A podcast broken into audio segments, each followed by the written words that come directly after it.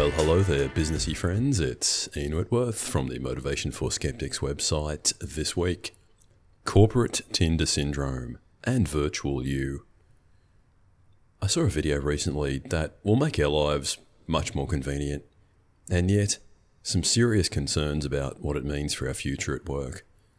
High on the list of lockdown world problems is the battle for bandwidth between you, your family, housemates, and neighbours there's only so much upload speed.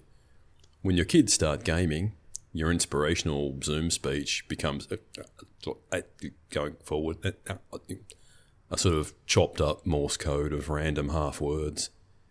Gaming tech outfit Nvidia has fixed that problem by turning you from fat video files into a nice streamlined algorithm. You upload a picture of yourself, the software picks up data points from around your face and then moves your avatar face to match. So it's a kind of virtual you doing the talk on screen. I've put a YouTube video of it on the site. Check it out. The images are amazingly accurate and it takes up much less bandwidth. You get clean images from the worst internet connection. You can also adjust your image so you're looking straight at the viewer rather than the standard down and to the side wonky zoom look.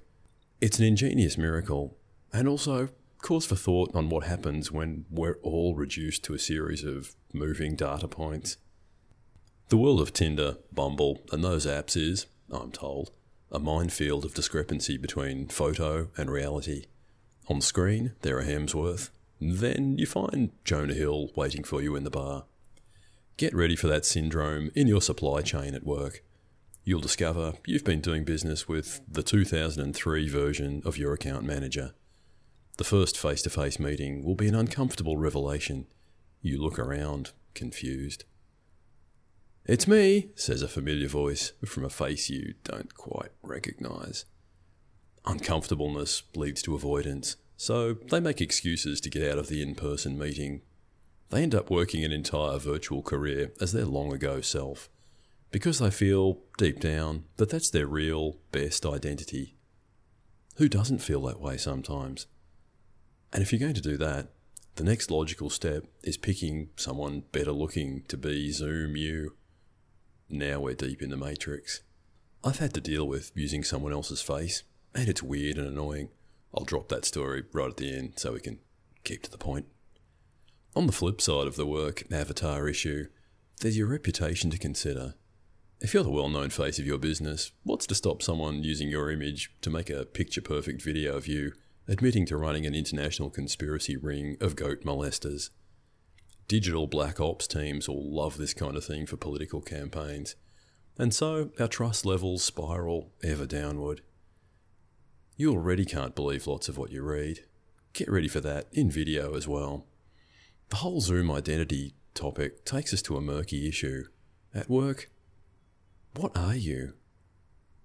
Easy question to answer if you build kitchens, cook meals, or cut hair. For office types, it's a little trickier. Are you a face people trust? A voice that solves customers' problems? A source of ideas that gives your business the competitive edge? A generator of email reminders to keep the kitchen space clean because your mother doesn't work here? As tech replaces each part of your identity with synthetic alternatives, what do you build your reputation on? What can your employer replace with tech that doesn't draw a salary? If your job involves a series of common responses to customers or co workers, I'd be worried. Work that involves understanding people is harder to disrupt. The soft skills of persuading other people to do things are quite robot proof. AI will never have a genius new product or service idea. Code can't look at your systems and processes and change them to create a better human experience. If I had a job or career, I'd be very much back in the office as soon as it's allowed, because that's where those hard to replace human skills work best and where they're easiest to learn. Everyone knows what you look and sound like, and that will be an increasing source of trust as things get more virtual and less trustworthy. Meanwhile, the work from homers will get easier and easier to replace, either with tech or cheaper people offshore. Bit of a scene change pivot update for you. Management by video isn't going to go away when COVID ends. it'll be a permanent part of business life from now on. As part of our efforts to pivot our business, scene change out of the murky virus depths, we realised our clients' senior execs need screen presence. If they can't lead their organisation through a camera, mm, they can't lead. Many of them could use some help on that. Most CEOs are good at live audiences. Studios are a different beast.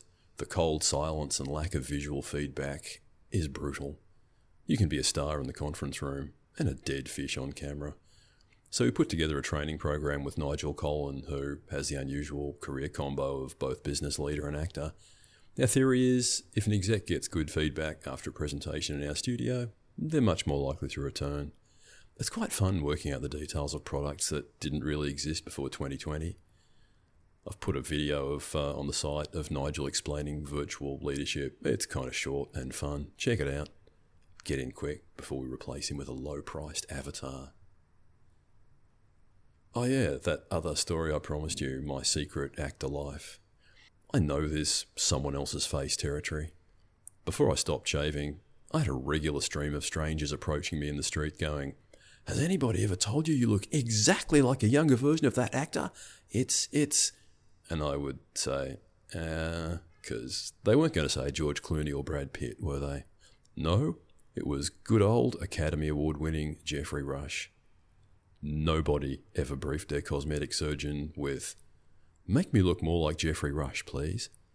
One afternoon, I was enjoying a pleasant beer with friends, and two young women from the noisy group near us came over. Hey, you look just like Geoffrey Rush, says one.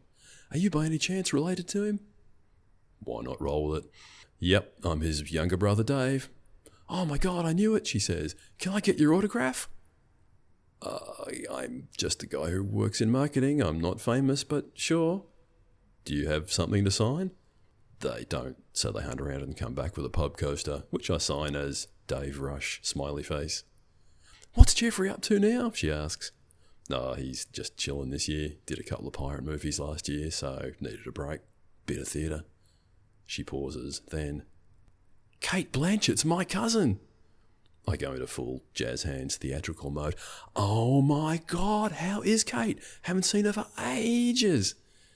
She backs off a bit. Well, she's my second cousin on my husband's side, so I don't really see much of her, but, well, next time you see her, make sure you tell her Dave sends his love. I love the idea that at some future family get together, a bemused Cate Blanchett will get a message from Geoffrey Rush's younger brother that she knows does not exist. Anyway, since I grew the beard five years ago, the spirit of Geoffrey has been exorcised, and now I just get Scott Farquhar from Atlassian. Nah, I'm okay with that. Hey, I write a story like this every Tuesday. Drop your email on the subscribe page on the website to get it in your inbox entirely free of charge. And now your annoying weekly reminder that I got a book coming out next year on Penguin Random House, so uh, you should buy it. Stay tuned for announcements. Bye.